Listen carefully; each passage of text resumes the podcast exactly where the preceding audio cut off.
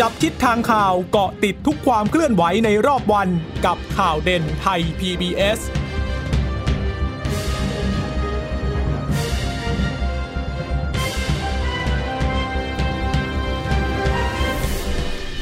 สวัสดีค่ะ สวัสดีค่ะ ต้อนรับคุณผู้ฟังสู่ข่าวเด่นไทย PBS นะคะ เราพบกันเป็นประจำทุกวันจันทร์ถึงศุกร์บ่ายๆแบบนี้ค่ะ อัปเดตข้อมูลข่าวสารที่เกิดขึ้น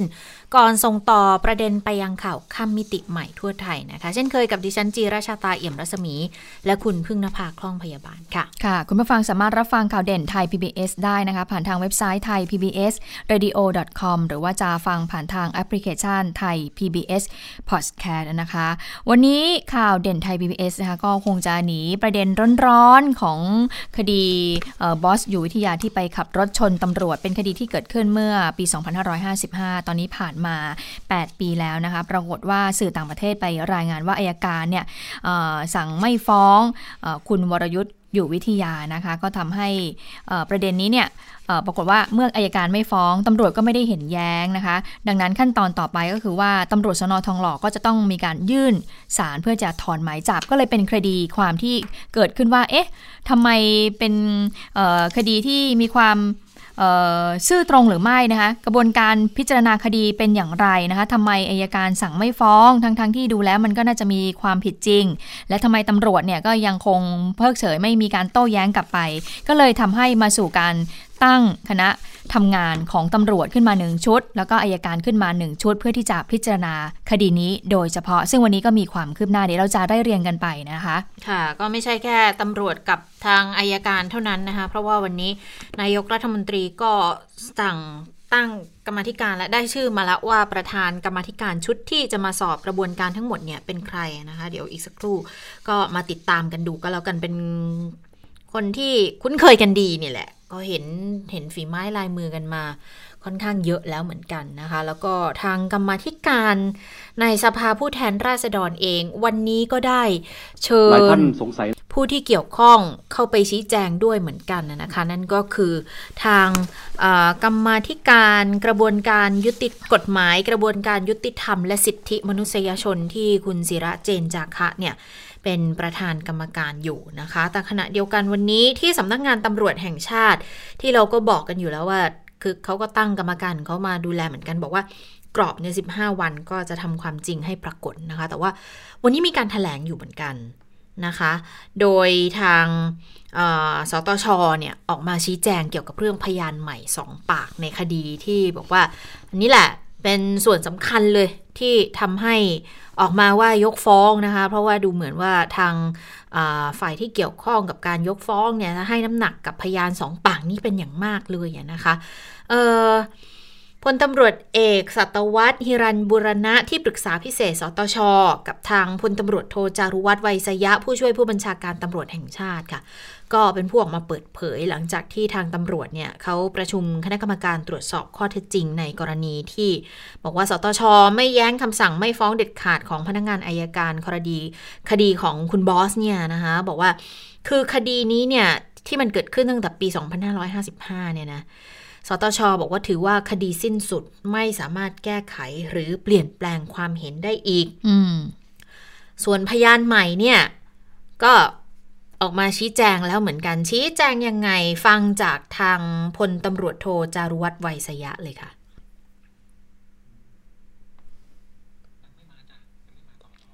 ค่ะ เดี๋ยวอีกสักครู่เราจะได้ฟังเสียงของพลตำรวจโทจารุวัฒน์กันนะคะ แต่ว่าเออ ทางด้านของที่ปรึกษาพิเศษ สตช ก็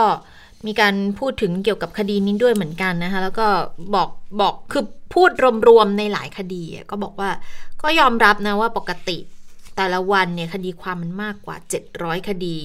ส่งมาสตช มีร้อยละสามจากคดีทั้งหมด ที่ตำรวจเห็นแย้งนะคะ เพราะว่าขั้นตอนนี้เนี่ยเป็นการตรวจสอบความถูกต้องในชั้นกฎหมายนะคะ เดี๋ยวเรามาติดตามที่สตชกันอีกที คืออยากให้ผู้ฟังได้ได้ได้ฟังเสียงด้วยนะ พอดีมีความขัดข้องทางเทคนิคนิดหน่อย แต่ว่าคิดว่าเดี๋ยวไปดูทางสะพานก่อนละกัน น่าจะมีความพร้อม ก่อนนะคะค่ะซึ่งวันนี้นะคะคณะทำงานตำรวจเนี่ยก็ประชุมตั้งแต่ช่วงเช้า ซึ่งเมื่อสักครู่เนี่ยคุณชินาจาเล่าให้ฟังไปเบื้องต้นแล้วเดี๋ยวเราไปในลงรายละเอียดกัน แต่ว่าในช่วงบ่ายค่ะ คณะทำงานของคุณศิระเจนจักรนะคะที่เป็นประธานก็คือคณะกรรมการการกฎหมาย กระบวนการยุติธรรมแล้วก็สิทธิมนุษยชนเนี่ยก็มีการประชุมนะคะก็บอกไว้ก่อนหน้านี้แล้วนะคะ คุณศิระก็บอกบอกว่า จะมีการเชิญทางตำรวจ แล้วก็อายการที่เกี่ยวข้องกับคดีสั่งไม่ฟ้อง นายวรยุทธ์อยู่วิทยาเนี่ยนะคะ มาชี้แจงให้ข้อมูลเกี่ยวกับเรื่องนี้นะคะ ซึ่งปรากฏว่าแรกๆก็บอกว่ารองพบตรแล้วก็รองอายการสูงสุดที่เป็นคนเซ็นคำสั่งนะคะอย่างอายการก็บอกว่าคนที่เซ็นคำสั่งเนี่ยสั่งไม่ฟ้องเนี่ยก็จะมาชี้แจงในวันนี้ด้วย ส่วนทางรองพบตรที่เป็นคนเซ็นคำสั่งเนี่ยแทนพบตรก็จะมาชี้แจงในประเด็นนี้ แต่ปรากฏว่าช่วงเช้าค่ะ ก็มีรายงานจากทาง โฆษกอายการสูงสุด รองโฆษกอายการสูงสุดก็บอกว่า วันนี้เนี่ยอายการเนี่ยอาจจะไม่มาชี้แจงนะ เพราะว่าคณะทำงานของอายการเนี่ยก็มีอีกชุดหนึ่งเหมือนกันที่ต้องมีการพิจารณาในเรื่องนี้ก็อยากที่จะให้พิจารณาเรื่องนี้กันก่อนนะคะ แต่ว่าคุณศิระนะคะ เจนจักรก็บอกว่า ก็คงจะต้องทำคดีนี้เนี่ยให้กระจ่าง เพราะว่าสังคมเนี่ยก็เคลือบแคลงสงสัยในหลายประเด็น แล้วก็ปฏิเสธด้วยนะคะ บอกว่าไม่ได้ตั้งกรรมธิการขึ้นมา แล้วก็เชิญผู้ที่เกี่ยวข้องเข้ามา เพื่อที่แจงเนี่ยเพื่อที่จะทำให้ตำรวจอายการการที่เกี่ยวข้องนั้นคลีนก็คือทำให้สะอาดซะคงไม่ได้เป็นไปอย่างนั้นปฏิเสธที่จะตั้งเพื่อช่วยเหลือตำรวจแล้วก็อายการ ไปฟังเสียงของคุณจิระ คุณศิระในประเด็นนี้กันค่ะ เราเห็นการตั้งกรรมการสอบสวนของตำรวจและของอายการนะครับ ก็คิดว่าประชาชนก็ยังเครือบแคลงสงสัยนะครับว่าการตั้งกรรมการสอบเนี่ยจะช่วยกันเองหรือไม่นะครับ ในฐานะเรา เป็นเป็นกรรมธิการการกฎหมาย การยุติธรรมของสภาผู้แทนราษฎรนะครับ ซึ่งมาจากประชาชนนะครับ เราจะขอสอบถามข้อเท็จจริงนะครับว่าเรื่องนี้มีหลักฐานอะไรและทำกันยังไงนะครับ ให้ประชาชนเชื่อมั่นว่าเรามีผู้แทนราษฎรแล้วนะครับ เป็นตัวแทนของประชาชนนะครับก็ผมก็ยังคิดว่าประชาชนก็น่าจะมีข้อสงสัยว่ากรรมการ ของตำรวจสอบแล้วจะช่วยตำรวจหรือไม่กรรมกรรมการอายการสอบของอายการจะช่วยอายการหรือไม่นะครับ ก็ตรงนี้ครับเราจะเป็นตัวกลางนะครับที่จะเอาข้อมูลทั้งหมดนะครับ ไม่ว่าจะเรื่องของสำนวน จะขอสำนวนที่ทำตั้งแต่ต้นนะครับ จนยันถึงสั่งไม่ฟ้องนะครับ จะมาให้ประชาชนได้ตัดสิน เรื่องประเด็นต่างๆเนี่ยคือเราจะถาม ตามที่หน้าสื่อนะครับที่ประชาชนสงสัยนะครับ และขบวนการการยุติธรรมนะครับ และเราจะทำให้ดีที่สุดนะครับ แล้วนำไปสู่การกับปฏิรูปกระบวนการยุติธรรมทั้งระบบนะครับ เมื่อประชาชนเนี่ยมีข้อสงสัยว่าคุกมีไว้ขังสำหรับคนจนเท่านั้นหรือไม่นะครับ แต่ถ้าเราปรับปรุงแล้วเนี่ยเราจะสร้างความเสมอภาค ประชาชนไม่ว่าจะจนจะรวยนะครับ เสมอภาคในการบังคับใช้กฎหมายเท่าเทียมกัน ครับค่ะ แล้วก็เมื่อถามต่อว่าจะเรียกพยานที่ปรากฏตัวในภายหลัง 7 ปีผ่านไปเนี่ยมาสอบด้วยหรือไม่มาให้ข้อมูลด้วยหรือไม่นะคะ คุณศิลาก็บอกเนี่ยเมื่อวานนี้แล้วแหละนะคะบอกว่าจะเรียกพยานปากสำคัญ 2 ปากเนี่ยที่มาให้ข้อมูลที่บอกในเรื่องของความเร็วของรถนะคะ ซึ่งพยาน 2 ปากนี้ก็มาบอกทีหลังบอกว่าความเร็วของรถของคุณวรยุทธ์เนี่ยขับไม่เกิน 80 กิโลเมตรต่อชั่วโมงทั้งทั้งที่ก่อนหน้านี้ผู้เชี่ยวชาญด้านความเร็วรถเนี่ยก็บอกว่าขับเร็ว177กิโลเมตรต่อชั่วโมง บวกลบ17 กิโลเมตรต่อชั่วโมงไม่เกินนี้นะคะ แต่ว่ามาตอนหลังเนี่ยพยานปากสำคัญ 2 ปากเนี่ยมาบอกทีหลังว่าไม่เกินที่กฎหมายกำหนดเอาไว้นะ ทีนี้คุณศิลาก็บอกว่าจะเชิญมาในสัปดาห์หน้าเนี่ยนะคะ แล้วก็จะเชิญเจ้าหน้าที่ที่กลับคำให้การในชั้นอายการด้วย รวมถึงก็จะเชิญคณะกรรมการกฎหมายกระบวนการยุติธรรมและกิจการของตำรวจสนช อันนี้เป็นอีกหนึ่งชุดนะคะ คุณผู้ฟังคุณจิรชตาคะะเป็นคณะกรรมการกฎหมายกระบวนการยุติธรรม และกิจการตำรวจในยุคที่ผ่านมาก็คือของสนชนี่แหละนะคะ รวมถึงทนายความของคุณวรยุทธ์แล้วก็นายวรยุทธ์เนี่ยมาร่วมชี้แจงด้วยนะคะ ในส่วนของกรรมธิการกฎหมายสนชนะคะคุณศิลาก็บอกว่าจะขอดูบันทึกการประชุมเลยนะว่า ใครเนี่ยเป็นผู้ที่ร้อง แล้วก็มันมีมติที่ออกไปในทางที่ทางไหนนะคะ ทั้งนี้กรรมธิการกฎหมายสนช ชุดนี้นะคะอ๋อลืมบอกไปประธานชุดนี้เนี่ยสนชก็คือพลเรือเอกสิทธวัฒน์วงสุวรรณนะคะนามสกุลก็คุณคุณก็คือเป็นน้องชายของพลเอกประวิตยวงสุวรรณนั่นเองนะคะ โดยคุณศิลปบอกว่าในกรรมธิการชุดนี้ไม่ว่าจะเป็นประธานหรือกรรมธิการก็ไม่สำคัญเท่ากับบันทึกการประชุม อันนี้คุณศิลาบอกนะ ทางนี้กรรมธิการก็จะขอดูสำนวนทั้งหมดจากตำรวจ และอายการที่จะมาชี้แจง หากวันนี้เนี่ยไม่ทันก็เตรียมส่งสำนวนมายังกรรมธิการในวันที่ 5 สิงหาคมด้วยนะคะ ทีนี้คุณศิลาก็บอกว่า การที่พยานเนี่ยมาเพิ่มภายหลังก็ถือว่าผิดปกตินะ แต่ก็ต้องดูก่อนว่าพยานนั้นเกิดตอนไหน เท็จหรือไม่เท็จอย่างไร อยากติดคุกแทนนายวรยุทธ์หรือไม่ หากเป็นพยานเท็จก็ต้องติดคุกแทนนายวรยุทธ์ ซึ่งสาเหตุต้องรื้อคดีขึ้นมาใหม่ได้ เพราะว่าการสั่งไม่ฟ้องเนี่ยมีพยานเท็จหรือไม่ทางกรรมธิการบอกว่าจะเร่งพิจารณาโดยเร็วที่สุด เพื่อให้ทันกับคณะกรรมการของตำรวจแล้วก็อายการ ที่กรอบดำเนินการของเรื่องนี้เนี่ยสิวัน ก็ยืนยันนะคะบอกว่าเรื่องนี้เนี่ยทำแบบเปิดเผยมากอย่างวันนี้เมื่อสักครู่ก่อนที่จะเข้ามารู้เสร็จหรือยังนะคะ คุณชะตาเขาบอกว่าเขาเริ่มไลฟ์ในประมาณบ่ายโมงที่ให้กรรมธิการที่กรรมธิการชุดนี้ก็เชิญตำรวจอายการที่เกี่ยวข้องนั้นมาชี้แจงนะคะ แล้วทีนี้เมื่อผู้สื่อข่าวถามอีกบอกว่า คดีนี้ดูเหมือนจะเกี่ยวข้องกับเครือญาติบิ๊กของรัฐบาลคนบิ๊กบิ๊กในรัฐบาลนะ คุณศิระก็บอกว่า ยังไม่ทราบว่าเป็นเรื่องเครือญาติ เพราะว่าที่ทราบมาคือเป็นคณะกรรมการไม่ใช่ตัวบุคคล ดังนั้นนะคะจะต้องดูว่ากรรมการชุดดังกล่าวนั้นมีมติไปในทางไหน มีการแสดงความคิดเห็นอย่างไร เห็นบอกว่าวันนี้เนี่ยกรรมธิการชุดนี้ก็จะมมีการถแถลงด้วยนะคะ ค่ะ ก็คงต้องรอให้การ รับฟังข้อเท็จจริงเนี่ยเสร็จสิ้นก่อนแล้วเดี๋ยวคงจะออกมาแถลง แต่ทีนี้เนี่ยเรื่องของเรื่องก็คืออาจจะไม่ใช่แค่ชุดเดียวแล้วแหละกรรมทคงไม่ใช่แค่ชุดเดียวแล้วล่ะค่ะที่จะเชิญเข้ามาขอข้อมูลเกี่ยวกับคดีดังกล่าวนะคะ เพราะว่าก็มีรายงานว่าทางคณะกรรมการตำรวจ สภาผู้แทนราษฎรก็บอกเหมือนกันว่าเดี๋ยวพรุ่งนี้เนี่ยกมทตำรวจก็จะประชุมพิจารณาเรื่องขั้นตอนการดำเนินการของสตชเหมือนกัน ก็จะเชิญพบตรพบนครบาลรองพบตรที่รับผิดชอบงานด้านกฎหมายมาชี้แจงต่อกมทชุดนี้ด้วย เพราะว่าเป็นเรื่องที่มีความสำคัญ ส่งผลกระทบต่อกระบวนการยุติธรรมของประเทศไทยนะคะ ไปฟังเสียงของอคุณนัชนนศรีกอกเกื้อโคศกกมทตำรวจกันค่ะ หลายท่านสงสัยนะครับว่าทำไมกรรมธิการตำรวจไม่เชิญหน่วยงานของอายการ เพราะว่าวันนี้นะครับ บทบาทหน้าที่ของคณะกรรมาการตำรวจนะครับ เราตระหนักดีในเรื่องของคดีความที่เกิดขึ้น เพราะปัจจุบันนะครับพี่น้องประชาชนนะครับ ทุกคนได้วิพากษ์วิจารณ์ เพราะฉะนั้นนะครับในขั้นต้นกรรมธิการมีมตินะครับว่าเราต้องเรียกหน่วยงานนะครับ โดยเฉพาะสำนักงานตำรวจแห่งชาติมาสอบถาม ประเด็นในเรื่องของการทำสำนวนสาเหตุที่อายการไม่ฟ้อง มันเป็นสามขั้นตอนครับในกระบวนการยุติธรรมก็คือพนักงานสอบสวน ซึ่งรับผิดชอบโดยตำรวจ พนักงานอายการและก็ศาลยุติธรรม หลายคนบอกว่าไม่อยากละเมิดอำนาจศาลแต่วันนี้คดีนี้ครับยังไม่ถึงอำนาจศาลเพราะฉะนั้นนะครับในกระบวนการพนักงานสอบสวนกรรมธิการตำรวจเอง พรุ่งนี้นะครับจะเรียก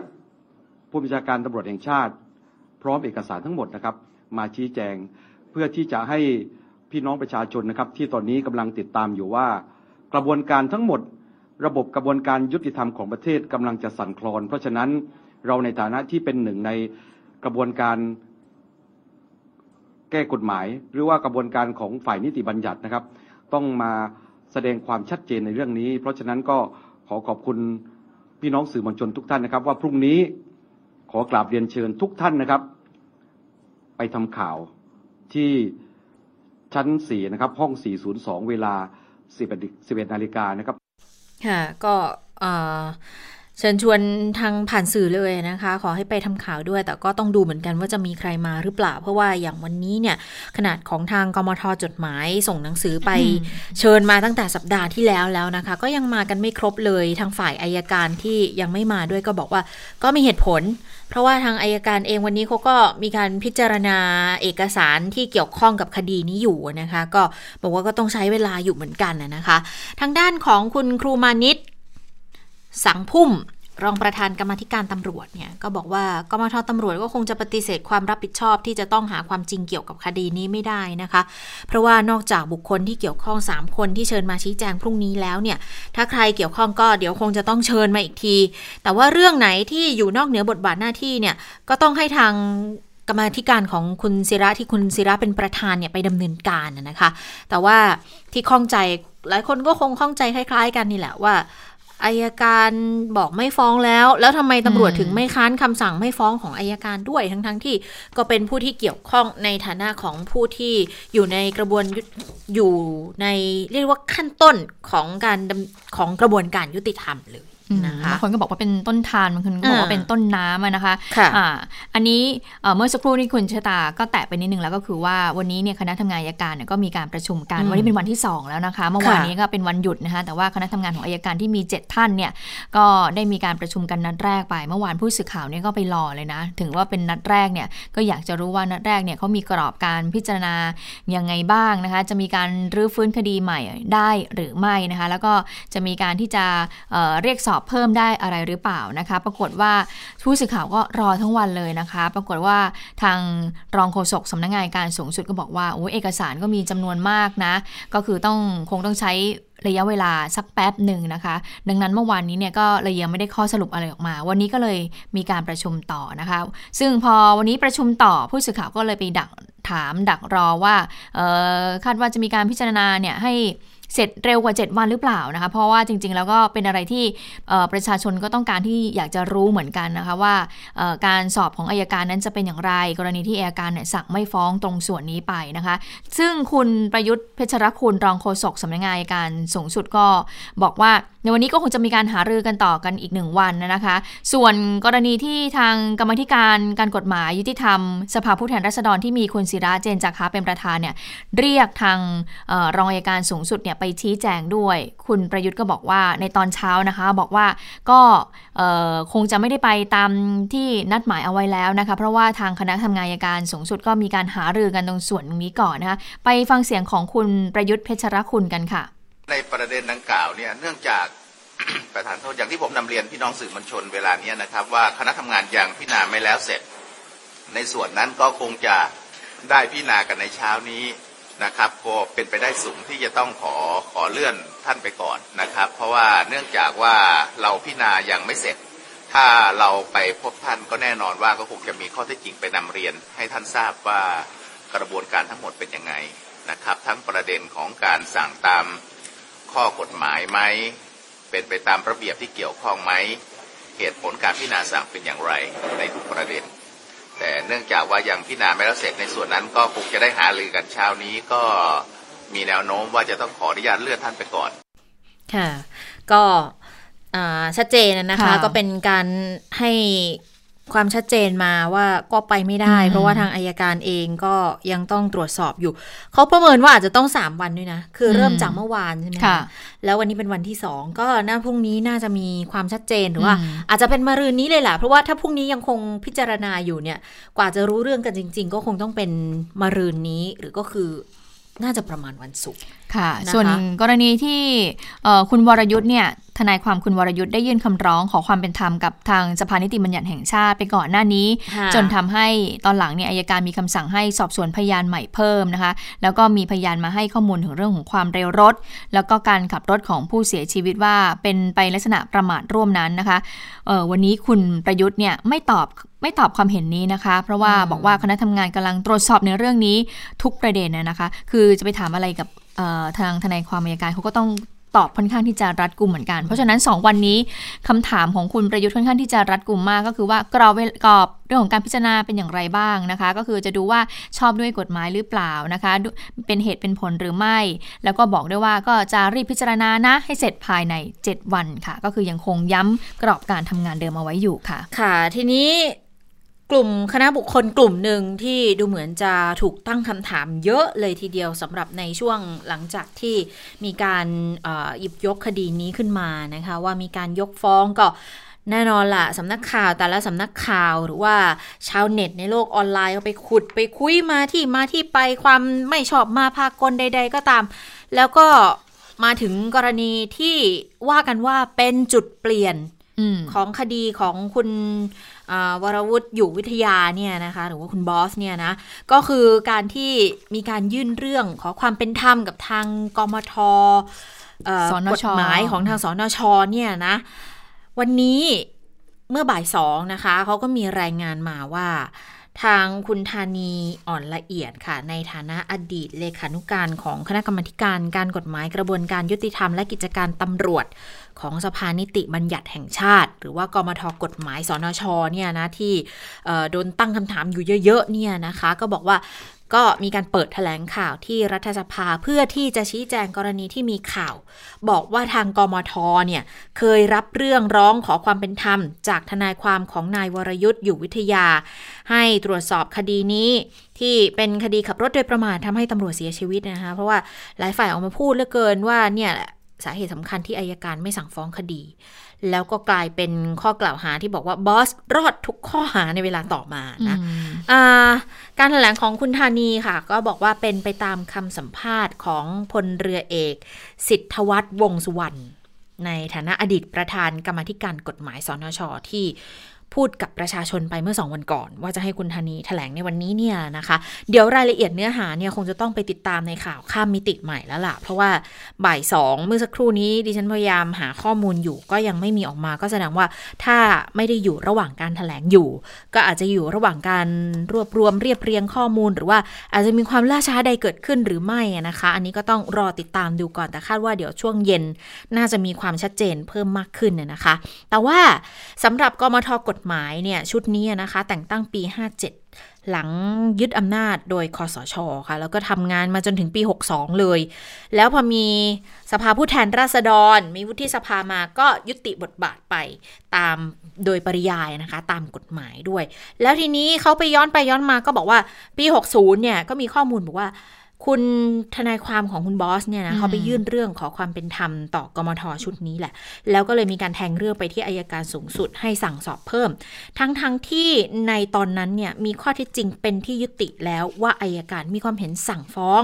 ตามที่พนักงานสอบสวนส่งหลักฐานมา แต่พอสอบเพิ่มสอบไปสอบมา ก็นี่เลยเป็นการผุดขึ้นของประจักษ์พยานเพิ่มเติมสองคนที่กลายเป็นปากสำคัญเลย ที่ออกมาบอกว่าคุณบอสเนี่ยไม่ได้ขับรถเร็วเกินกว่ากฎหมายกำหนด แล้วสุดท้ายก็กลายเป็นที่มาของเอกสารอายการสั่งไม่ฟ้องคดีที่ CNN ไปเอาเอกสารออกมาเนี่ยนะแล้วตำรวจก็ไม่ได้ทำความเห็นแย้งด้วยนะคะ ดังนั้นก็เลยสิ้นสุดตามประมวลกฎหมายอาญาวิธีพิจารณาความอาญามาตรา 145 ด้วย แล้วเขาก็ไปไล่ดูด้วยว่ารายชื่อกมทเนี่ยมีใครบ้างก็อย่างที่บอกว่ามันน่าสนใจอยู่หลายชื่อ เพราะว่ามีทั้งน้องชายของของพลเอกประวิตยวงสุวรรณถึงสองคนเลยนะคะ ก็คือนึกว่ามีคนเดียวไม่ใช่ มีทั้งพลเรือเอกสิทธวัฒน์นะ แล้วก็พลตำรวจเอก พัชรวาดวงสุวรรณอดีตพบตรด้วย แล้วก็มีพบตรคนปัจจุบัน มีอดีตพบตรเป็นกรรมธิการอยู่สามคน ซึ่ง อย่างที่บอกว่าพบตรคนปัจจุบันก็คือพลตำรวจเอกจักรทิพย์ชัยจินดาก็อยู่ในชุดนั้น แล้วมีรองอายการสูงสุดในขณะนั้นอยู่ในกรรมธิการชุดนี้ด้วย มีอดีตผู้บัญชาการตำรวจนครบาลเป็นกรรมธิการชุดนี้ด้วยนะคะ มันก็เลยยิ่งเป็นข้อสังเกตกันใหญ่เลยเพราะว่า เอ๊ะที่มาที่ไปเป็นยังไง ดังนั้นการถแถลงของของโฆษกสนช ชุดนี้แหละ อดีตโฆษกอดีตเลขาสนช ชุดนี้กรรมธิการของสนช ชุดนี้แหละ ก็เลยน่าสนใจนะ แต่อย่างที่บอกใช่ไหมว่าชื่อของหลาย ๆ คนเนี่ย ที่ไปพัวพันไปไปเกี่ยวข้องกับนามสกุลวงสุวรรณน้องชายถึงสองคนของของอพลเอกประวิตยวงสุวรรณเนี่ย ก็ทำให้พี่ชายต้องออกมา แก้ข่าวกันรายวันเลยนะ ค่ะเพราะว่าผู้สื่อข่าวเขาก็ไปถามไงนะคะ เนื่องจากว่ามีนามสกุลเนี่ยอยู่ในกรรมธิการชุดดังกล่าวด้วยนะคะ ผู้สื่อข่าวก็เลยถามพลเอกประวิตยวงสุวรรณว่ารัฐบาลเนี่ยจะจัดการเรื่องนี้ให้เรียบร้อยหรือไม่ เพราะว่าขณะนี้เนี่ยก็มีคนบางกลุ่มนำเรื่องนี้มาเชื่อมโยงกับรัฐบาลแล้วนะคะพลเอกประวิตยก็บอกว่ารัฐบาลรวมถึงตนเนี่ยไม่รู้จักเป็นการส่วนตัวนะ แล้วไม่ถามว่ากังวลกับกลุ่มนักศึกษาที่เคลื่อนไหว ที่ว่าจะนำประเด็นนี้เนี่ยไปสู่การปลุกระดมหรือไม่พลเอกประวิทย์ก็บอกว่าไม่หรอกนะคะ ทีนี้เพื่อเรียกความเชื่อมั่นรัฐบาลจะต้องดำเนินการอะไรเพิ่มเติมหรือเปล่านะคะ พลเอกประวิทย์ก็บอกว่านายกรัฐมนตรีเนี่ยก็ได้ตั้งคณะกรรมการสอบสวนแล้ว ทุกอย่างก็ทำไปตามขั้นตอน ก็รอตำรวจและอัยการออกมาชี้แจง ส่วนคณะกรรมการการกฎหมายกระบวนการยุติธรรมและกิจการตำรวจสภานิติบัญญัติแห่งชาติก็เป็นเรื่องของเขาที่จะออกมาชี้แจงนะคะ และทีนี้เมื่อถามถึงกรณีที่มีการวิพากษ์วิจารณ์กรรมธิการชุดนี้ละค่ะกรรมธิการการกฎหมายกระบวนการการยุติธรรมของสอนชในยุคของคอสชเนี่ยอาจจะทำให้คดีของคุณวรยุทธ์เนี่ยหลุดหรือเปล่าพลเอกประวิทย์ก็เลยบอกว่า โห มันไม่มีอำนาจ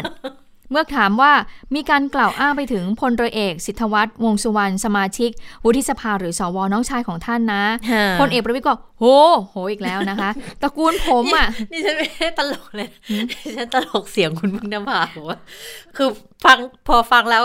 นึกถึงนึเลกยใช่ไหมนึกถึงพลเอกประวิตยเลยใช่ไหมนึกนึกถึงอากับกิริยาอ่าของท่านออกอะค่ะโอ้ตระกูลผมเนี่ยนะ จะไปรู้จักตระกูลเขาได้ยังไง คือตระกูลวงสุวรรณจะไปรู้จักค่ะตระกูลอยู่วิทยาได้ยังไงอ่า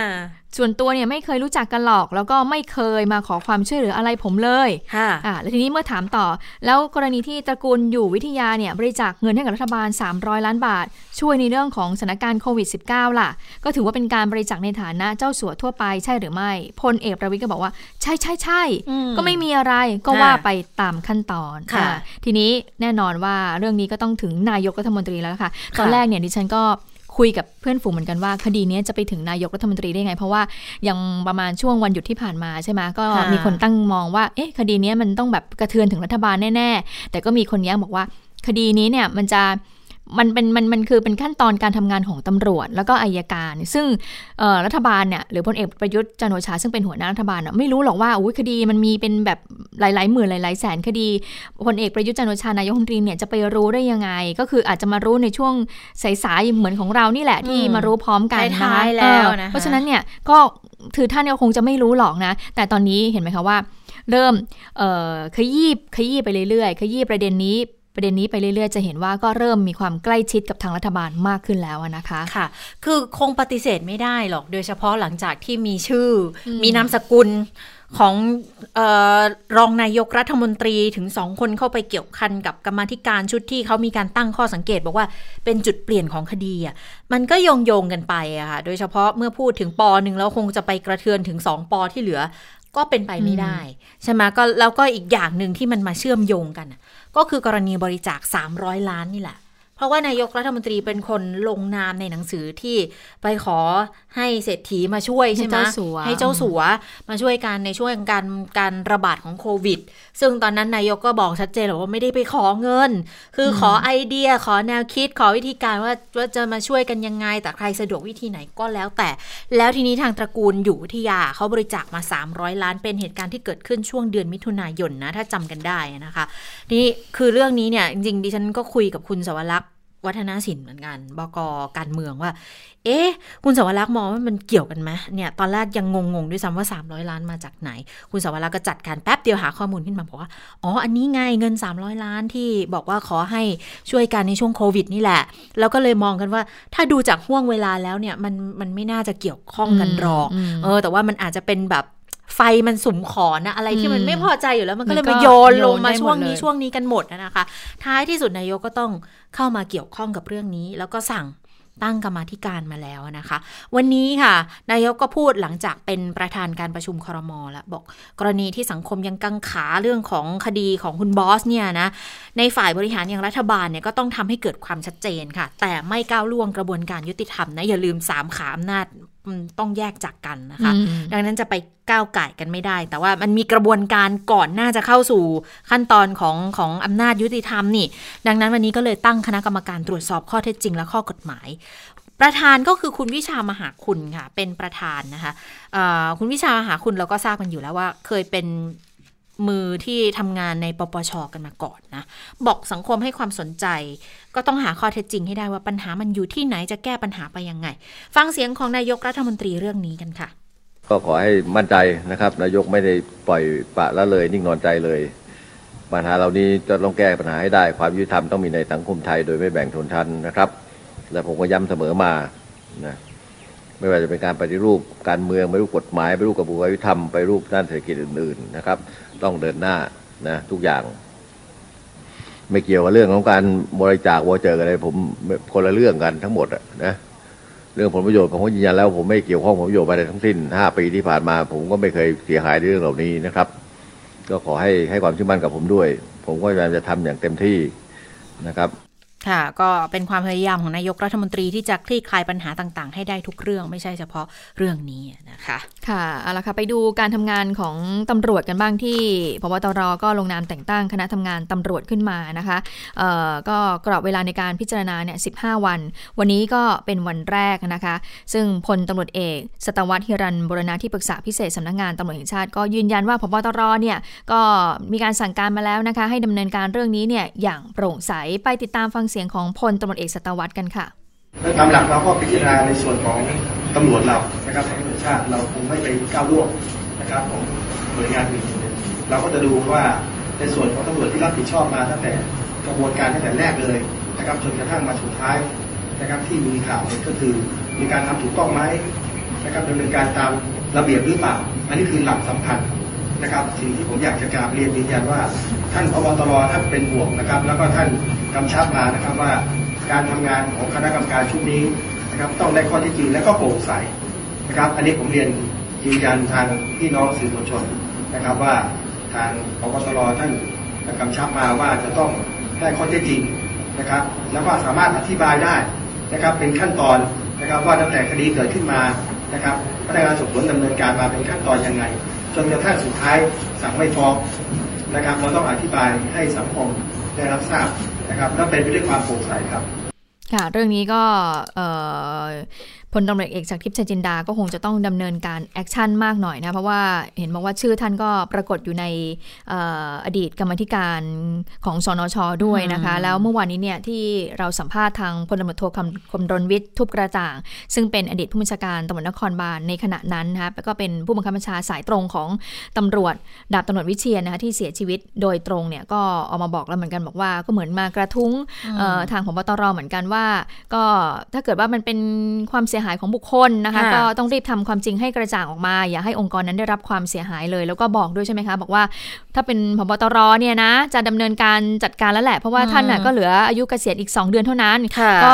คืออยากทำอะไรให้มันดูโปร่งใสในยุคของท่านจะดีกว่านะคะ อันนั้นก็คือเสียงที่กระทุ้งไปทางพบตรเหมือนกันนะคะค่ะเป็นเรื่องที่น่าสนใจอยู่เหมือนกันว่าทางสตชเนี่ยจะทำให้เกิดความกระจ่างความชัดเจนเกี่ยวกับเรื่องนี้ยังไงอะนะคะ เพราะว่าทางเอ่อพลตำรวจโทจารุวัฒน์ไวยสยะเนี่ยผู้ช่วยผู้บัญชาการตำรวจแห่งชาติก็ได้พูออกมาพูดแล้วเหมือนกัน บอกว่าหลังประชุมคณะกรรมการตรวจสอบข้อเท็จจริงแล้วเนี่ยคือตอนนี้ถือว่าคดีเนี่ยสิ้นสุดไม่สามารถแก้ไขเปลี่ยนแปลงความเห็นได้แล้วนะอืมส่วนกรณีพยานใหม่สองปากในคดีนี้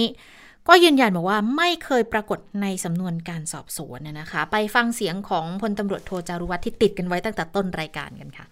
ความผิดพนักงานสอบสวนก็น่าจะสมบูรณ์แล้วก็ถูกส่งไปพนักงานอีกแสดงแม้ว่าพยานสองคนนั้นจะเคยสอบมาก่อนหน้านี้แล้วหรือเปล่าพนักงานสองเอ่อก็ผมบอกแล้วไงว่าพยานสองปากที่เพิ่งโผล่มาสองปีไม่อยู่ในปรากฏพนักงานสอบไม่ได้ปรากฏอยู่ในสำนวนการสอบสวนของสนทองหล่อ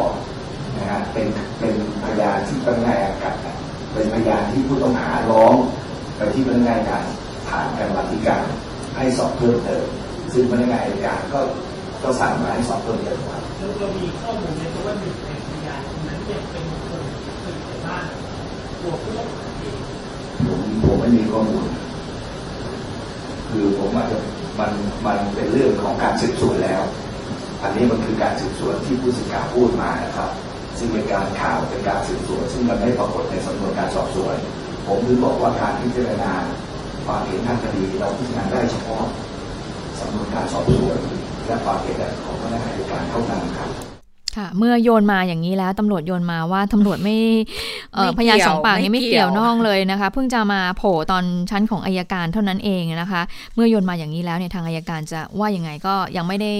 เอ่อได้รับยินเสียงของอายการเลยนะคะทีนี้มันก็มีคำถามอีกในในในวงประชุมของคณะทำงานค่ะตำรวจเหมือนกันนะคะ ที่เอ่อก็ถามทางตำรวจว่าจะสามารถทำความเห็นแย้งไปยังอายการได้อีกหรือไม่ หลังจากที่ ไม่แย้งไปแล้วนะคะเอ่อทางตำรวจก็บอกว่าคดีเนี่ยสิ้นสุดแล้วตามประมวลกฎหมายวิธีพิจารณาความอาญามาตรา 147 ที่บัญญัติเอาไว้ว่า เมื่อมีคำสั่งเด็ดขาดไม่ฟ้องคดี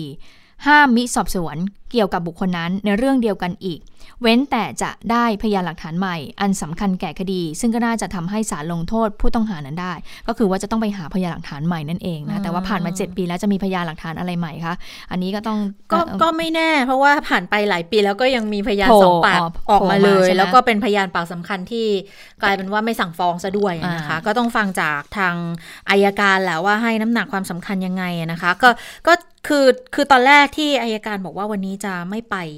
ที่กมทอืมกับไปไปคุยกับคุณศิระที่กมทใช่ไหมคะกับเอ่ออาจะบอกว่าคุยกับคุณศิระไม่ได้สิกรรมาธิไปการให้อ่าอ่าข้อมูลกับกรรมาธิการกฎหมาย ปรากฏว่าล่าสุดเนี่ยอายการไปแล้วอะนะคะอืมแล้วก็ไปโต้ว่าไม่มีใบสั่งรอรอ เออไม่มีใบสั่งบอกว่าไม่ให้ฟ้องนะคะ ก็เดี๋ยวน่าจะมีข้อมูลเพิ่มเติมออกมานะ แต่เบื้องว่าเบื้องต้นก็คือตอนแรกที่บอกว่าอาจจะไม่ได้ไป เพราะว่าจะต้องประชุมเนี่ยอืมสุดท้ายก็ไปแล้วนะ แล้วก็ต้องรอดูผลของทางอายการเขาเหมือนกัน ที่เขามีการพิจารณาเรื่องนี้นะคะ ค่ะ ทีนี้มันก็มีอีกประเด็นหนึ่งที่มีการถามถึงทางตำรวจเหมือนกันนะคะ ก็คือเป็นเรื่องที่สงสัยกันแหละนะคะบอกว่าอ้าวอายการสั่งไม่ฟ้องมา แล้วทำไมตำรวจไม่แย้งล่ะอืมตำรวจกับเห็นไปตามที่อายการเขาว่ามานะคะทางตำรวจก็บอกว่าเมื่อส่งมาทางพบตร หรือรองพบตร ที่ได้รับมอบหมายก็จะตรวจสำนวนเฉย ถึงแม้สงสัยก็บอกว่าไม่มีอำนาจแล้ว แล้วก็ไม่มีสิทธิ์ไปถามพนักงานอัยการด้วยนะคะเอ่อซึ่งคดีบอสเนี่ยทางพลตำรวจโทเพิ่มพูนชิดชอบ ผู้ช่วยผู้บัญชาการตำรวจแห่งชาติเนี่ยเป็นคนพิจารณา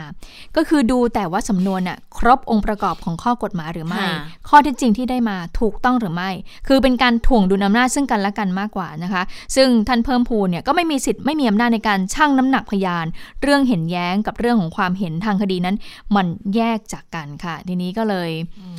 มองนะผู้สื่อข่าวก็เลยบอกว่าเนี่ยสรุปแล้วนะคะ ผู้สื่อข่าวที่ไปติดตามคดีนี้ที่คณะทำงานของตำรวจก็บอกว่าดูแล้วเนี่ย เอาผิดอะไรก็ยากก็คงไม่มีหลักฐานอะไรมามาเพิ่มเติมนะคะ แล้วก็นานขนาดนี้ด้วยญาติก็คงไม่คิดติดใจเอาความกับการที่จะฟ้องเอาใหม่ด้วยนะคะเออก็น่าสนใจทีเดียวนะอะก็เดี๋ยวค่ำนี้ก็คงมีการขยี้รายละเอียดกันอีกครั้งในข่าวค่ำมิติใหม่ทั่วไทยนะคะ ส่วน อีกเรื่องหนึ่งก็ก็ยังทิ้งไม่ได้นะ เกี่ยวกับโควิด -19 นะคะ วันนี้มีการถแถลงผู้ติดเชื้อรายใหม่ เพิ่มหนึ่งคนนะคะ เป็นคนที่เดินทางมาจากต่างประเทศและอยู่ในสเตทควอลันทีนต่างประเทศที่ว่าเนี่ยก็คือทหารค่ะ ที่กลับมาจากการฝึกอบรมที่ฮาวายนั่นเองนะคะ ก็ยืนยันแล้วว่ามีเป็นรายล่าสุดที่พบเชื้อนะคะ แล้วก็ป่วยด้วยคือเริ่มป่วย 25 กรกฎาคม ไอเจ็บคอมีน้ำมูกมีเสมหะปวดกล้ามเนื้อปวดศีรษะ ส่งตรวจหาเชื้อ 27 นะคะ ซึ่งเป็นวันที่ 5 ที่อยู่ในสเต e ควอนทีนแล้วก็พบเชื้อก็ตอนนี้ไปโรงพยาบาล แล้วเรียบร้อยนะคะ ดังนั้นแล้วมันก็เลยมีเรื่องที่ต้องติดตามกันหลายประเด็นเหมือนกัน เพราะว่าตอนนี้เนี่ยต่างประเทศเราได้เห็นแล้วว่ามันเริ่มจะมีการติดเชื้อกัน คือช่วงห่างของแต่ละหนึ่งล้านคนที่เป็นผู้ติดเชื้อรายใหม่ในระดับโลกนะ มัน ถี่ขึ้นทุกทีค่ะ คือคือช่วงต้นๆเนี่ยหนึ่งล้านอืมอาจจะใช้เวลาประมาณสัปดาห์สองสัปดาห์ แต่ช่วงหลังๆเนี่ยมัน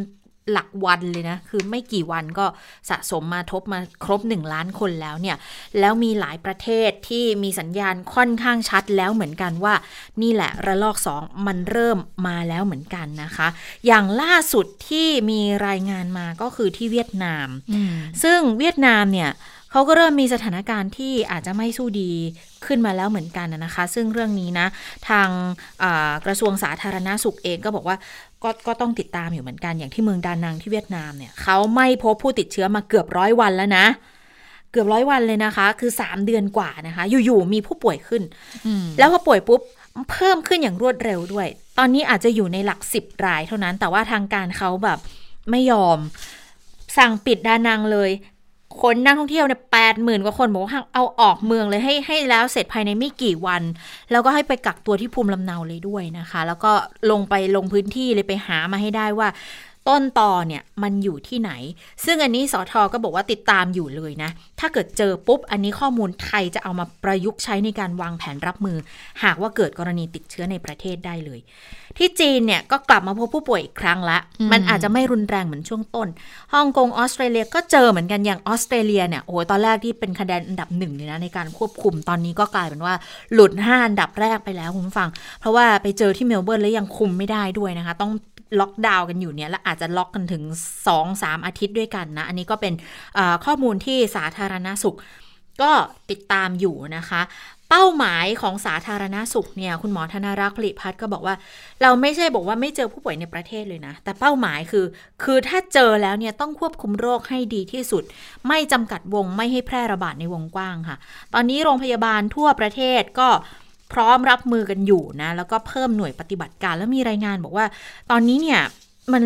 เริ่มพบแล้วว่าเครื่องช่วยหายใจเริ่มเริ่มเสียเริ่มเริ่มรอซ่อมแล้วก็ต้องเร่งซ่อมเลยเป็นพันๆเครื่องเลยอืมก็ต้องจัดสรรให้ดีเพื่อเพื่อรองรับกรณีที่อาจจะพบผู้ป่วยเพิ่มมากขึ้นในประเทศด้วยอะนะคะ ดังนั้นก็อันนี้เป็นสิ่งหนึ่งที่จะต้องเฝ้าระวังกัน แล้วมันก็มีสัญญาณที่ไม่ค่อยดี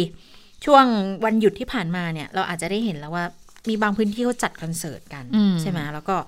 โอ้ยไม่มีการเว้นระยะห่างเลย ไม่มีหน้ากงหน้ากากใด ๆ ทั้งสิ้นนะคะ ก็เลยมีคนไปถามคุณหมอเหมือนกันบอกว่าค่ะเนี่ยยังไงดีล่ะที่นครศรีเนี่ยคอนเสิร์ตลูกทุ่งแล้วก็ไปไม่เว้นระยะห่างกันเลยคนไปอัดกันขนาดนี้เนี่ย ฟังเสียงคุณหมอธนารักษ์กันค่ะเอิ่มในส่วนของในส่วนของการป้องกันในกรณีที่เราจะต้องมาอยู่รวมตัวกัน ในหมู่มากนะครับ ก็อาศัยหลักคิดนะครับ ตั้งแต่เรื่องของการคัดกรองนะครับ เริ่มต้นนะครับก็คือจะต้องมีระบบการคัดกรองเหมือนกับเวลาที่เราเดินทางไปสถานที่อื่นๆเหมือนกันนะครับถามว่าการคัดกรองเริ่มต้นจากไหน เริ่มต้นจากการเฝ้าสังเกตอาการตัวเองนะครับ ถ้ามีอาการไข้รู้สึกไม่สบายนะครับ รู้สึกมีอาการไข้ไอเจ็บคอ ไม่ควรที่จะเดินทางไปรวมตัวกับคนอื่นๆนะครับผู้จัดเองก็จะต้องมีระบบการคัดกรองที่ดีนะครับ และที่สำคัญคือให้ทุกคนเนี่ยสวมใส่หน้ากากผ้าหรือหน้ากากอนามัยนะครับถ้าสามารถจัดพื้นที่ให้เหมาะสมนะครับ นั่นก็คือไม่อยู่กันใกล้ชิดจนเกินไปนะครับ ก็จะทำให้อโอกาสที่จะมีการแพร่โรคเนี่ยลดลงไปด้วยนะครับ อีกอย่างหนึ่งก็คือสถานที่จัดควรจะมีอากาศระบายได้ค่อนข้างดีนะครับ ยิ่งอยู่ในสถานที่เปิดนะครับ ก็จะมีความเสี่ยงที่ต่ำกว่านะครับ ถามว่าในการมารวมตัวกันนะครับ เป็นจำนวนมากเป็นความเสี่ยงไหมตอบเลยนะครับ ว่าเป็นความเสี่ยงนะครับ ตอนนี้เรายังบอกไม่ได้นะครับ สถานการณ์ของเมืองดานังเนี่ยนะครับ ก็ไม่รู้ว่าเกิดจากอะไรนะอยู่ดีๆ ก็มีผู้ป่วยกลับมาอีกนะครับ แล้วในหลายประเทศก็เช่นเดียวกันนะครับ หลังจากที่ไม่เจอผู้ป่วยมาระยะหนึ่งก็กลับมาเจอผู้ป่วยอีกทั้งๆที่ไม่ได้เกิดจากการที่มีผู้ที่เดินทางมาจากต่างประเทศนะครับ เพราะฉะนั้นเนี่ย สิ่งหนึ่งที่ไม่ไม่ไม่ควรจะไว้วางใจนะครับ โดยเฉพาะในประเทศไทยที่พรมแดนเราค่อนข้างจะเปิดนะครับ ถึงแม้ว่าเราปิดด่านแทบทั้งหมด แต่การเดินทางเข้าออกประเทศไม่ว่าจะเป็นระหว่างประเทศไทยพม่า ลาวกัมพูชาหรือมาเลเซียเนี่ยสามารถเดินทางเข้าออกประเทศได้ไม่ยากนัก โดยผ่านตามช่องทางระหว่างช่องทางธรรมชาติต่างๆ ถึงแม้ว่าทางภาครัฐจะกวดขันเต็มที่แล้วก็ตามนะครับ แต่ก็ยังมีคนลักลอบเข้าเมืองมาได้ เพราะฉะนั้นเนี่ยเราควรจะใช้ชีวิตอย่างอย่าง อย่างเตรียมตัวนะครับ แล้วก็อย่างระมัดระวังนะครับ ค่ะอ่านี่ก็เป็นเสียงของคุณหมอธนรักษ์ผลิพัฒน์ลืมบอกคุณผู้ฟังไปวันนี้คุณหมอทวีสินไม่ได้แถลงนะคะค่ะตอนนี้เป็นคุณหมอธนรักษ์ผลิพัฒน์เป็นผู้ที่แถลงเอ่อเองอะนะคะ ทีนี้เอ่อคุณหมอธนรักษ์เนี่ยบอกว่าเมื่อสัปดาห์ที่ผ่านมาเนี่ยองค์การอนามัยโลก แล้วก็ผู้เชี่ยวชาญด้านต่างๆเนี่ยก็มาประเมินการจัดการระบาดเอ่อการจัดการโรคโควิด -19 นะเมื่อสัปดาห์ที่ผ่านมาโดยคุณหมอบอกว่าจริงๆแล้วเนี่ยเมื่อสถานการณ์ดีขึ้นเนี่ยองค์การอนามัยโลกก็จะส่งตัวแทนมาประเมินแหละเหมือนก่อนหน้านี้ก็เคยมาประเมินเรื่องของไข้หวัดใหญ่ 2009 ของเราอะนะคะ ทีนี้ผู้สื่อข่าวก็เลยบอกว่า แล้วทีมวิชาการเนี่ยเขามีการประเมินไหมว่าระลอก 2 ของไทยเนี่ยจะเกิดจากช่องโหว่ตรงไหนได้บ้าง คุณหมอธนารักษ์ก็บอกว่าก็มีอยู่ 3 เหตุการณ์นะคะ ก็น่าสนใจค่ะเขาบอกว่ากรณีแรกเหตุการณ์แรกก็คือ เราอาจมีผู้ป่วยเหลือในประเทศ ซึ่งก็คิดว่าเป็นไปได้นะ เมื่อสถานการณ์เริ่มดีขึ้น พอเมื่อเริ่มดีขึ้นเนี่ยการค้นหาของเราก็จะถอยลงไปหน่อย คนไข้ปอดบวมก็ไม่ได้ตรวจ 100%ทั้งที่ความจริงเนี่ยควรจะตรวจมากกว่านี้นะคะ การเน้นการค้นหาก็ไม่ได้สมบูรณ์แบบเหมือนเดิม เหตุการณ์ที่2ค่ะเขาบอกว่าคนเดินทางมาจากต่างประเทศ โดยคนที่เดินทางมาตรงๆเนี่ยก็จะต้องถูกกักตัว 14 วันใช่ไหมคะ โอกาสหลุดไม่มาก แต่ก็อืมมีโอกาสเหมือนกัน อย่างที่ 3 คุณหมอบอกว่าเข้าเมืองผิดกฎหมายสิน่ากลัว เมื่อสักครู่นี้คุณหมอก็อ่าพูดไปบ้างนิดนึงเนี่ยนะคะบอกค่ะว่าเอ่อเพราะว่าบ้านเราเนี่ยก็ติดจากพรมแดนกับเอ่อประเทศเพื่อนบ้านหลายที่ด้วยกันเขาบอกว่าเป็นข่าวมาตลอดเวลานะคะไม่ว่าภาครัฐจะพยายามอย่างใดก็ตามนะคะก็ก็มีความพยายามที่จะลักลอบเข้าเมืองมาผิดกฎหมายอยู่เหมือนกัน เพราะฉะนั้นเนี่ยก็เลยต้องระวังก็ถือว่าเป็นสามเหตุการณ์ที่อาจจะเป็นช่องโหว่ที่อาจจะทำให้เกิดการระบาดในระลอกสองก็เป็นไปได้ค่ะ ค่ะ คือคุณหมอก็พูดถึงกรณีเรื่องของการเปิดให้แรงงานข้ามชาติเขากลับเข้ามาอืมในประเทศไทยเหมือนกัน บอกว่า แล้วจะควบคุมป้องกันโรคยังไงล่ะ คุณหมอก็บอกแล้วบอกว่า ก็ผู้ประกอบการก็ต้องจัดหาสถานที่เฝ้าระวังสังเกตอาการ 14 วัน จังหวัดที่มีด่านพรมแดนเนี่ย คือวิธีจัดก็คือบ้านที่จะใช้กักเนี่ยก็ต้องแยกเป็นเอกเทศ หาสถานที่ได้เดี๋ยวก็ต้องส่งให้สาธารณาสุขเข้าไปตรวจสอบมาตรฐาน เบื้องต้นควรให้พักไม่เกิน 2 คนคือหมายถึงห้องละ 2 คนนะคะ แล้วก็ไม่ให้ไปพื้นที่ชุมชนนะแล้วก็ต้องไปตรวจหาเชื้อรอบสองรอบเหมือนกัน ตามมาตรฐานที่สถานที่แยกกักของรัฐด้วยเหมือนกัน ดังนั้นจังหวัดที่มีด่านพรมแดนทางบกต้องเตรียมเรื่องนี้ให้ดีค่ะ แล้วก็ย้ำอีกทีค่าใช้จ่ายผู้ประกอบการจะต้องเป็นคนรับผิดชอบนะคะ ค่ะ ส่วนอาหารไทยตอนนี้ติดกี่คนแล้วนะคะแต่ฉันไม่ค่ะมีตัวเลขเลยฉันก่อนอันนี้ก็พยายามจะหาอยู่นะคะ ทหารไทยที่ไป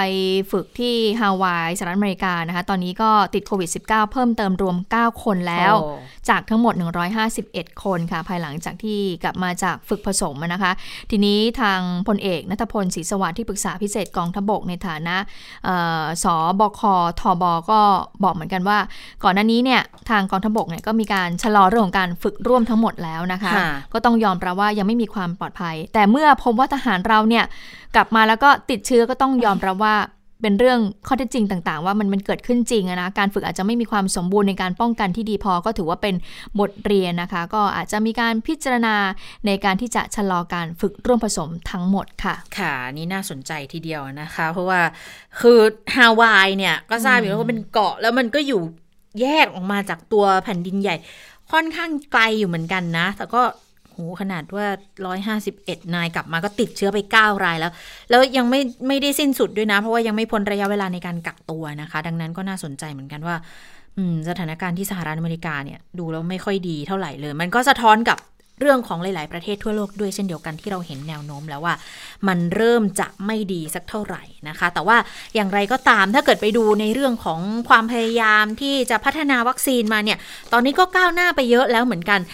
แล้วก็มีอีกประเทศหนึ่งที่โอ้ค่อนข้างที่จะทะเยอทะยานทีเดียวนะ อย่างรัสเซียนะเขามาบอกเลยว่า จะให้เป็นประเทศแรกให้ได้เลยแหละ ที่จะ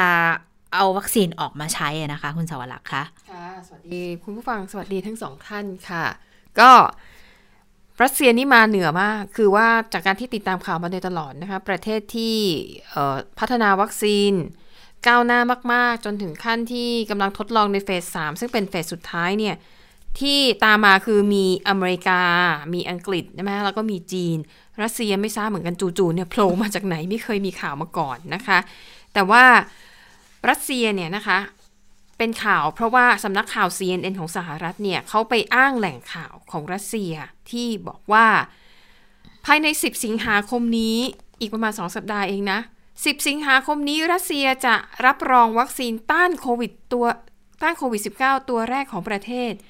และถ้าจริงนี้จะเป็นของโลกด้วยนะคะ แล้วก็จะนำวัคซีนตัวนี้ไปฉีดให้กับเจ้าหน้าที่แพทย์ที่ทำงานใกล้ชิดกับ ผู้ติดเชื้อเป็นกลุ่มแรกนะคะ แต่นั่นแหละเนื่องจากว่าไม่เคยมีข้อมูลอะไรออกมาก่อนหน้านี้เลย หลายฝ่ายได้เห็นข่าวนี้ก็กังวลว่า จะเป็นวัคซีนที่มีความปลอดภัยและมีประสิทธิภาพจริงหรือ เนื่องจากว่าการทดสอบนั้น โดยเฉพาะยิ่งในขั้นสุดท้ายเนี่ยมันมีกำหนดเวลาที่ต้องนานเป็นอย่างน้อยก็ต้อง 6 เดือนขึ้นไปนะคะ และจำนวนคนที่เข้ารับการทดสอบก็ต้องหลักหมื่นคนขึ้นไป แต่ว่าที่ผ่านมาเราไม่เคยได้ยินข่าวเรื่องนี้ของรัสเซียเลยนะคะ แล้วจะบอกว่ารัสเซียเนี่ยเขามีวัคซีน 2 ตัวเลยนะ ตัวที่ 2 เนี่ยกำลังเริ่มทดสอบในมนุษย์ในเฟสที่ 2 คาดว่าตัวที่ 2 เนี่ยจะทดสอบแล้วเสร็จในวันที่ 3 สิงหาคมนี้นะคะเอ่อก็ต้องรอดูกันนะ 10 สิงหาคม เราจะได้เห็นวัคซีนจากรัสเซียจริงหรือไม่ แล้วถ้าเสร็จออกมาจริงจะมีใครกล้าสั่งซื้อไปใช้ใน ประเทศตัวเองหรือเปล่านะคะ แต่กลับมาที่วัคซีนอีกตัวหนึ่งที่ค่อนข้างจะได้รับความน่าเชื่อถือมาก แล้วก็ออองค์การอนามัยโลกเนี่ยก็รับทราบข้อมูล นั่นก็คือวัคซีนของบริษัทโมเดอร์นาของสหรัฐอเมริกานะคะ อย่างที่บอกว่าตอนนี้เนี่ยเขาเป็นหนึ่งใน 6 วัคซีนโควิด -19 ที่อยู่ระหว่างการทดสอบขั้นสุดท้ายคือขั้นที่ 3 ของโมเดอร์นาเนี่ยนะคะเขาพัฒนาร่วมกับสถาบันสุขภาพแห่งชาติของสหรัฐ มันเป็นส่วนหนึ่งของโครงการที่ทรัมป์เนี่ยตั้งขึ้นมาเพื่อที่จะเร่งปฏิบัติการพัฒนาวัคซีนแล้วก็ยารักษาโควิด -19 นะคะ การทดสอบวัคซีนในเฟสที่ 3 เนี่ย จะฉีดให้กับอาสาสมัครชาวอเมริกันถึง 30,000 คนเลยค่ะ และวิธีการก็คือในในกลุ่ม 30,000 คนนี้จะแบ่งออกเป็น 2 ส่วน ส่วนแรก 15,000 คนเนี่ย จะได้รับวัคซีนของจริงนะคะ100 ไมโครกรัม 2 โดสหารกัน 28 วัน แต่อีกกลุ่มหนึ่งที่เหลือเนี่ย จะเป็นยาหลอก นะคะก็จะฉีดแค่น้ำเกลือ 2 โดส ซึ่งตัวอาสาสมัครจะไม่รู้นะว่าสิ่งที่ตัวเองได้รับเนี่ยเป็นตัวอย่างวัคซีนหรือเป็นแค่น้ำเกลือนะคะ ซึ่งแน่นอนวัตถุประสงค์ของการทดสอบในเฟสที่ 3 ก็คือ 1. มีประสิทธิภาพ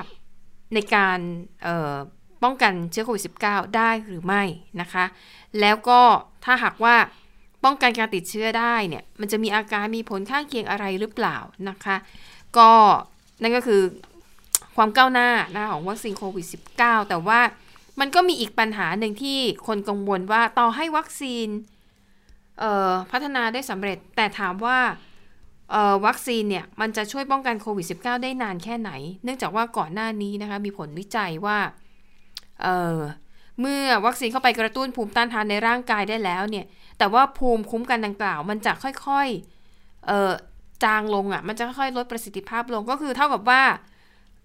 การการกระตุ้นภูมิต้านทานของร่างกายเนี่ยจะมีผลแค่ 3 เดือนนะคะดังนั้นก็เลยไม่แน่ใจนะคะว่าต่อให้มีวัคซีน แต่ที่ฉันคิดว่าต่อให้แค่ 3 เดือนก็ยังดีนะดีกว่าไม่มีอะไรเลย อย่างน้อยอาจจะต้องฉีดซ้ำทุกๆ 3 เดือนหรือเปล่านะคะ อันนี้ก็คือข้อมูลล่าสุดของความคืบหน้าในการพัฒนาวัคซีนโควิด -19 แล้วก็ตอนนี้นะคะ วัคซีนที่อยู่ในระหว่างการทดสอบเฟสสุดท้าย มีทั้งหมด 6 ตัวด้วยกันนะคะ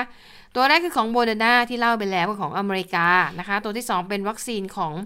มหาวิทยาลัยออกซ์ฟอร์ดที่พัฒนาร่วมกับบริษัทยาแอสตราเซเนกานะคะ ตัวที่ 3 กับตัวที่ 4 เนี่ย เป็นของจีน ชื่อบริษัทซิโนฟาร์มแล้วก็ซิโนแวคตัวที่ 5 เป็นของบริษัทวัคซีนบริษัทวิจัยนะคะในประเทศออสเตรเลียค่ะ แล้วก็ตัวที่ 6 ตัวสุดท้าย เป็นวัคซีนที่ บริษัท BioNTech ของเยอรมนีเนี่ยร่วมมือกับบริษัทไฟเซอร์ของสหรัฐ แล้วก็บริษัทโฟซุนฟาร์มาของจีน 3 ประเทศเลยนะ ร่วมกันผลิตทดสอบยาพักวัคซีนนะคะ แล้วก็ตอนนี้เนี่ยเขาใช้วิธีทดสอบแบบควบไปเลยเฟส2กับเฟส3ทำพร้อม ๆ กันไปเลยนะคะ ทั้งในสหรัฐอเมริกาอาร์เจนตินาบราซิล แล้วก็เยอรมนี อันนี้ก็คือ จะว่าไปจริง ๆ แล้วมันก็เหมือนกับเป็นการแข่งขันไกลๆนะของประเทศ มหาอำนาจใช่ไหมมีอเมริกา มีจีนตอนนี้มีรัสเซียพ่วงเข้ามาด้วย แล้วก็มีเยอรมนียุโรปเข้ามา มันก็จะคล้าย ๆ กับในอดีตช่วงยุคสงครามเย็นที่มีการแข่งขันความก้าวหน้าด้านเทคโนโลยีอวกาศนะคะตอนนี้ก็เลยมองว่าเออโควิด -19 เนี่ยมันน่าจะเป็นอีกสนามแข่งขันอีกครั้งหนึ่งของ ชาติมหาอำนาจทั้งหลายนะคะ ส่วนในยุโรปสถานการณ์การระบาดก็กลับมารุนแรงขึ้นอีกครั้ง อย่างที่เบลเยียมนะคะ ที่เมืองแอนต์เวิร์ปเนี่ยที่นี่กลายเป็นศูนย์กลางการระบาดแห่งล่าสุดค่ะจนทางการเนี่ยต้องใช้มาตรการปิดเมืองรอบใหม่ แล้วก็ต้องใช้มาตรการเคอร์ฟิวด้วยนะคะเคอร์ฟิวของเขาเนี่ยก็คือห้ามออกนอกบ้านตั้งแต่ห้าทุ่มครึ่งยาวไปจนถึง6โมงเช้า ส่วนร้านอาหารร้านกาแฟก็ต้องปิดให้บริการตั้งแต่ ห้าทุ่มเป็นต้นไป สาเหตุที่ต้องใช้มาตรการนี้อีกครั้ง เพราะว่าสัปดาห์ที่แล้วเบลเยียมมีผู้ติดเชื้อรายใหม่เพิ่มขึ้นถึงร้อยละ 71 เพิ่มขึ้นคือ71%นี่เยอะมากนะคะ แล้วก็ยอดผู้เสียชีวิตพุ่งสูงกว่า 66,000 คน ถ้าเทียบกับจำนวนประชากร เท่ากับว่าเบลเยียมจะเป็นหนึ่งในประเทศที่มีผู้เสียชีวิตจากโควิด -19 มากที่สุดประเทศหนึ่งของโลก อันนี้คือเทียบจากจำนวนประชากรนะคะ ส่วนที่สเปนนะคะ ก็โหอันนี้ก็ระบาดรุนแรงมาก โดยเฉพาะที่แคว้นกาตาลุญญาค่ะ จนทำให้ก่อนหน้านี้อังกฤษเนี่ยประกาศว่าชาวอังกฤษที่เดินทางไปสเปน แล้วกลับเข้าอังกฤษจะต้องกักบริเวณตัวเอง 14 วัน แล้วก็เตือนว่าถ้าใครไม่จำเป็นก็ไม่ต้องไปสเปนนะคะ ซึ่งล่าสุดค่ะ ทางการแคว้นกาตาลุญญานะคะ ออกประกาศฉบับใหม่เพิ่มเติม ห้ามจัดปาร์ตี้กลางแจ้ง ซึ่งเขาเชื่อว่า ไอการจัดปาร์ตี้แบบนี้แหละ มันเป็นแหล่งแพร่ระบาดของเชื้อโควิด -19 แล้วก็วางโทษไว้หนักเหมือนกันนะคะ ผู้ที่ฝ่าฝืนจัดปาร์ตี้กลางแจ้งจะถูกปรับเป็นเงินประมาณ 554,000 บาท สูงมากทีเดียวนะคะ แล้วก็เฉพาะที่แคว้นกาตาลุญญาซึ่งที่นี่เนี่ยมีประชากรมากเป็นอันดับสองของประเทศ เฉพาะแคว้นนี้มีผู้ติดเชื้อสะสม 75,613 คนนะคะ แล้วก็ในช่วงสองสัปดาห์ที่ผ่านมา ผู้ติดเชื้อเพิ่มขึ้น 10,000 คนน่ะ คือ 70 กว่าเปอร์เซ็นต์นี่คือแบบน่าวิตกกังวลมากนะคะ และล่าสุดนอกจากอังกฤษแล้วก็ยังมีประเทศเยอรมนีและฝรั่งเศสนะคะ ที่ออกคำแนะนำพลเมืองว่า อย่าเดินทางไปสเปนโดยเฉพาะอย่างยิ่งอย่าไปที่แคว้นกาตาลุญญาเพราะเสี่ยงที่จะติดเชื้อ แล้วก็กลับมาระบาดในประเทศค่ะ ค่ะ ทั้งหมดก็คือข่าวเด่นไทย PBS วันนี้นะคะ เราทั้ง 3 คนลาไปก่อน สวัสดีค่ะ สวัสดีค่ะ สวัสดีค่ะ